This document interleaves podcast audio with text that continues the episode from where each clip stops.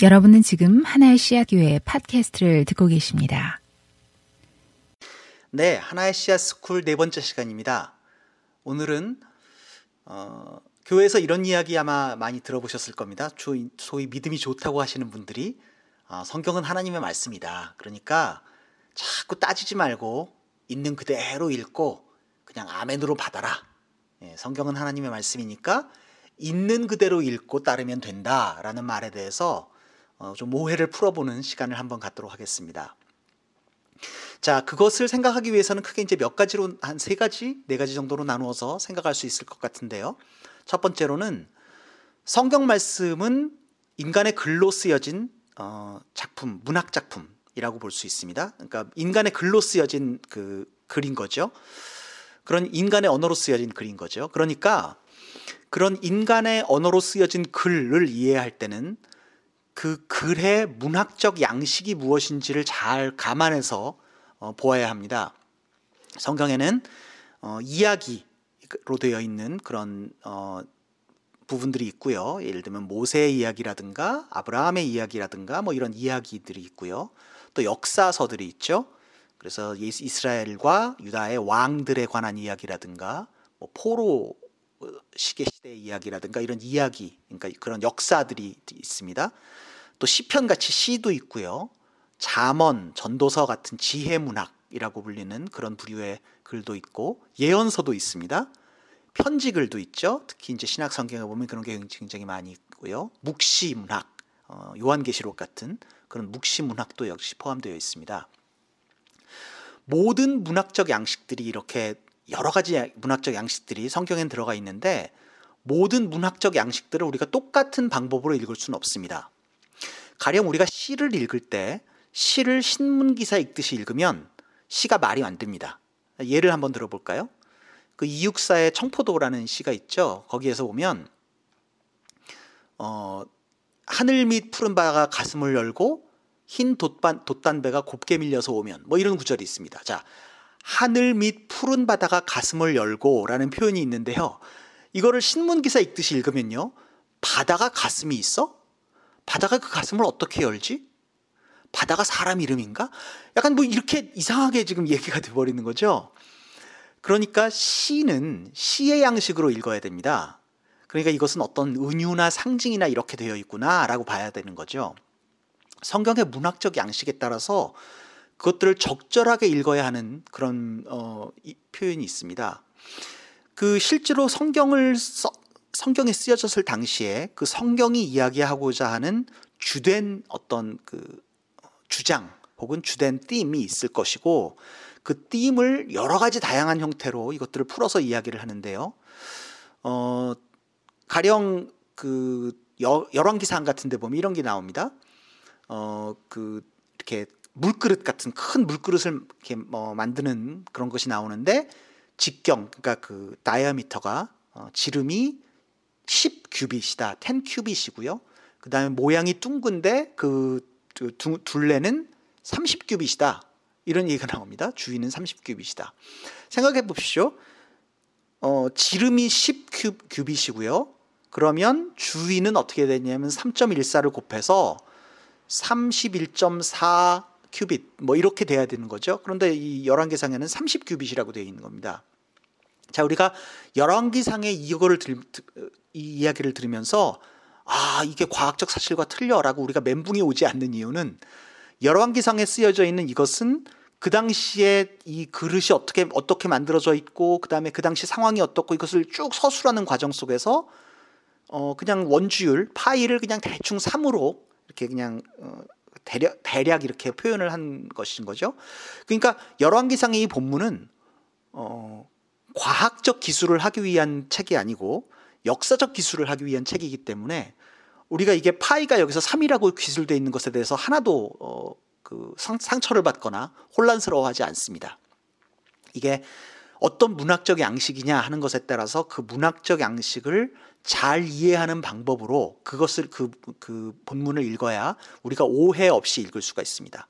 창세기 같은 건 그러면 어떻게 읽을 것인가? 또 모세오경은 어, 뭐, 어떻게 읽을 것인가? 역사서들을 어떻게 읽을 것인가? 가령 다니엘서는 어떻게 읽을 것인가?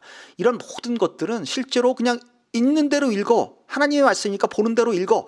이렇게 얘기해가지고 이게 쉽게 될 수 있는 게 아니라는 겁니다. 왜냐하면 인간의 언어로 쓰여져 있기 때문에. 자, 두 번째.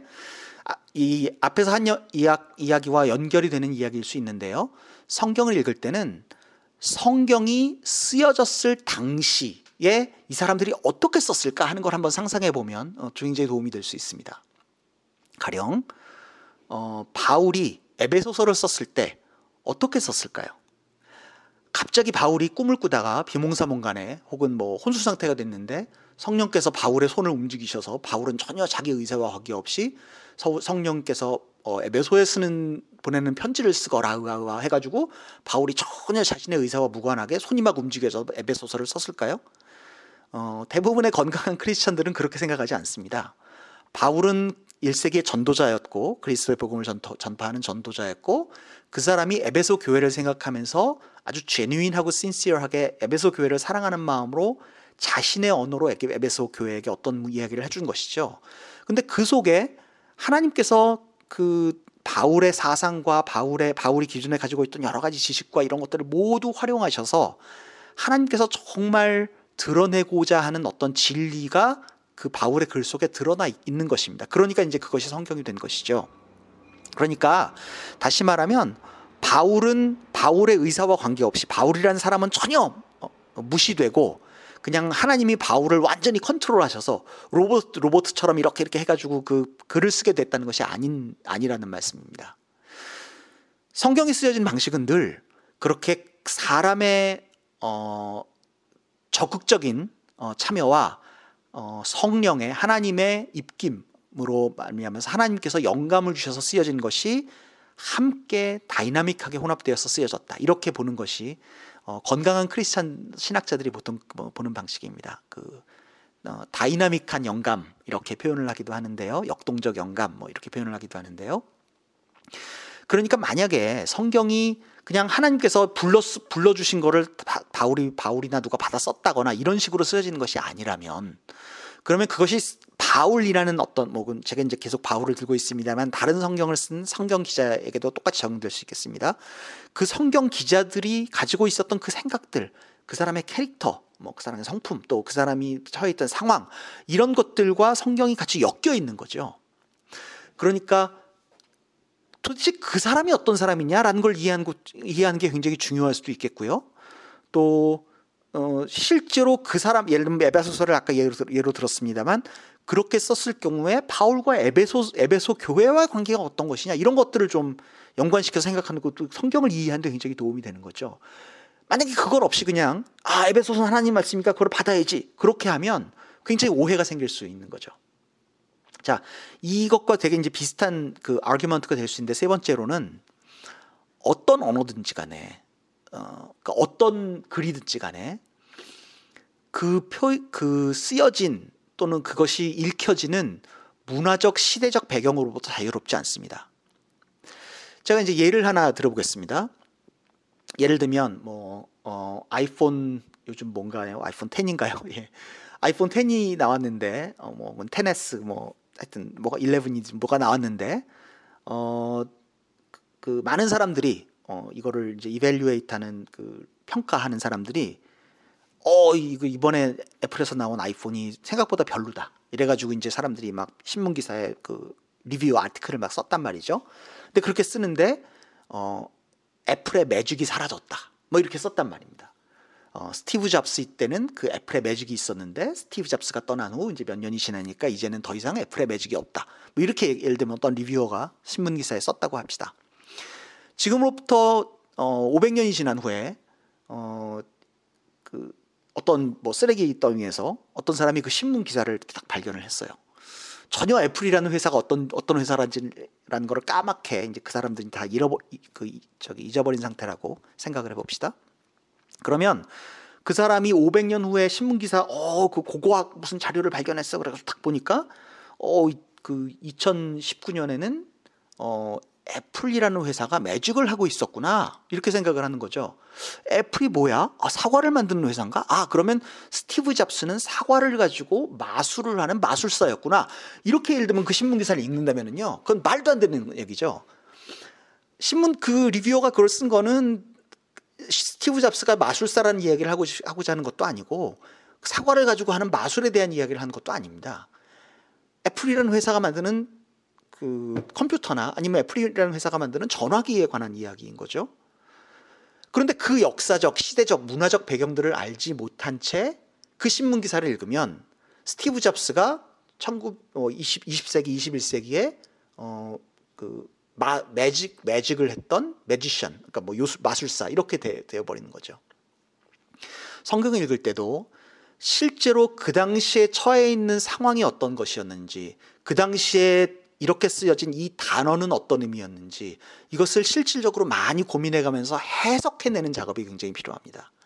그리고 그냥 무조건 받으면 아멘으로 받으면 오히려 그러면 성경을 제대로 해석할 수 없게 되는 거죠. 어떤 사람이든지 간에 그, 그게 이제 그 쓰여진 상황을 이해하는 것도 굉장히 중요하지만 또 다른 반면에 어, 또 다른 측면에서는 읽는 사람 역시 내가 가지고 있는 눈이 완전히 객관적일 수 없다라는 것을 이해하는 것이 중요합니다. 저는 예를 들면 저는요 21세기에 어, 미국 캘리포니아 실리콘밸리에서 살고 있는 엔지니어고 그렇기 때문에 이 시대로부터 영, 향을 받고 있는 어떤 그 세계관이나 문화관이나 이런 것들이 이런 것들이 있겠죠. 그렇기 때문에 어떤 문서나 어떤 글이나 그런 것들을 읽으면 다른 사람들이 바, 발견하지 못하는 방식으로 혹은 다른 사람들이 접근하지 못하는 방식으로 제가 그것을 읽게 될 가능성이 많이 있습니다. 자, 그럼 그것이 틀렸느냐? 예, 반드시 그렇다고 볼, 수, 볼 수는 없습니다. 반드시 그것이 잘못됐다고 볼 수는 없습니다. 그렇지만 제가 가지고 있는 어떤 독특한 시각이 예를 들면 지금으로 또 500년 후에 어떤 사람이 가지고 있는 시각과 다를 수 있고 500년 전에 어떤 사람이 가지고 있는 시, 신학, 시, 그 시각과 다를 수 있는 거죠. 그러면 성경이라는 어떤 본문을 500년 전, 전의 사람과 저와 500년 후의 사람이 다르게 읽는다면 그것을 어떻게 읽어야 되느냐는 거죠. 그러니까 이게 충분히 이것을 원래 이것을 쓴 사람이 어떤 의도를 가지고 썼느냐라는 것을 이해하기 위해서 많이 노력을 해야 하고 내가 가지고 있는 바이어스가 어떤 것이 있을까라는 것을 충분히 감안해 가면서 이것을 읽을 필요가 충분히 있다는 말씀입니다. 어, 제가 어릴 때 가령 요, 그 요한계시록에 나오는 붉은 용 이거는 뭐 사탄이다 뭐 이렇게 얘기도 하 기도 하지만 공산주의자자다 뭐 이렇게 얘기도 했습니다. 그래서 뭐 그게 그 소련이다 뭐 크렘른궁이다 뭐 김일성이다 이렇게 해석하는 설교들을 들은, 들은 적도 있고요. 어, 지금 21세기 사람들의 사람들에게 이걸 보여줬을 때 그걸 공산주의라고 생각하는 사람은 아마 거의 없을 겁니다. 어, 공산주의는 뭐 사실상 망했고 예, 이제 더 이상 뚜렛이 아닌 거죠. 그러면 어, 이걸 어떻게 읽어야 될 거냐? 그거는 원래 그것이 쓰여졌을 당시에 어떤 의미를 가졌느냐를 first hand 리더들이 그것을 어떻게 읽었을, 것이냐라는 관점으로 그것을 해석하는 것이 굉장히 건강할 수 있다는 거죠. 자, 제가 이제 그래서 이 모든 것들을 통해서 그 설명드리고자 하는 것을 다음 후에 어떤 가, 그 간략한 도식으로 한번 설명을 해보겠습니다. 성경은 네모 성경이 쓰여져 있는 어떤 본문이 네모라고 하는 문화적 배경 속에 별표라고 하는 어떤 그 중요한 진리가 들어가 있다라고 우리가 생각을 해볼 수 있습니다. 네모라는 것은 예를 들면 뭐 구약에 있는 네모는 신약에 있는 네모와 좀 다를 수 있겠죠. 왜냐하면 구약의 역사적 문화적 관점과 신약의 역사적 문화적 관점이 좀 다를 수 있으니까요. 어쨌든 간에 성경 어떤 문서가 됐든지 이제 성경이라는 그 문서가 네모라는 background 안에 별표라는 진리가 들어가 있다라고 생각할 수 있습니다. 그러면 우리가 해야, 해야 되는 작업은요. 네모라는 background 안에 별표가 들어가 있는 것 속에서 별표가 무엇인지라는 것을 찾아내는 작업이 필요합니다. 그러니까 별표가 네모와 굉장히 이렇게 막 섞여서 이렇게 들어가 있기 때문에 무엇이 과연 별표고 무엇이 네모냐라는 것을 거기서 잘 분간해내는 작업이 굉장히 필요한 거죠. 그것을 해석이라고 합니다. 그러면 그럼 그렇게 해서 찾아낸 별표를 우리 현실에 적용할 때는 어떻게 되느냐? 우리 현실은 성경이 네모라는 백그라운드를 가지고 있었다면 우리 현실은 예를, 예를 들면 동그라미일 수 있는 거죠. 그러면 우리는 동그라미라고 하는 현실 속에 이 별표를 어떻게 집어넣을 것이냐라는 걸 또 고민을 해야 되는 거죠. 그것을 적용이라고 할 수 있습니다. 그러니까 해석이라는 작업을 충분히 조심스럽게 잘 한 후에 네모와 네모와 별표가 함께 들어가 있는 거를 동그라미 안에 다 집어넣으려고 하지 말고 무엇이 네모이고 무엇이 별표인가라는 것을 원래 텍스트에서 잘 분간해 낸 후에 별표라는 것을 조심스럽게 우리 삶, 삶의 context에 적용하는 것이 적절한 방법이라는 거죠. 이것이 성경이 이야기하고, 그러니까 우리가 보통 건강하게 이야기하고 있는 해석과 적용의 그림입니다. 정리하자면 성경을 그러면 있는 그대로 읽으면 되느냐? 오히려 있는 그대로 읽는다는 건 어, 자기가 읽고 싶은 대로 읽겠다라는 것을 이야기하는 것일 가능성이 더 많습니다. 자기가 기존에 가지고 있는 생각대로 성경을 읽고 그것이 하나님의 말씀이라고 우기겠다라는 말씀 이야기라는 거죠. 성경은 있는 그대로 읽는 것이 아니고 하나님의 뜻대로 읽어야 됩니다.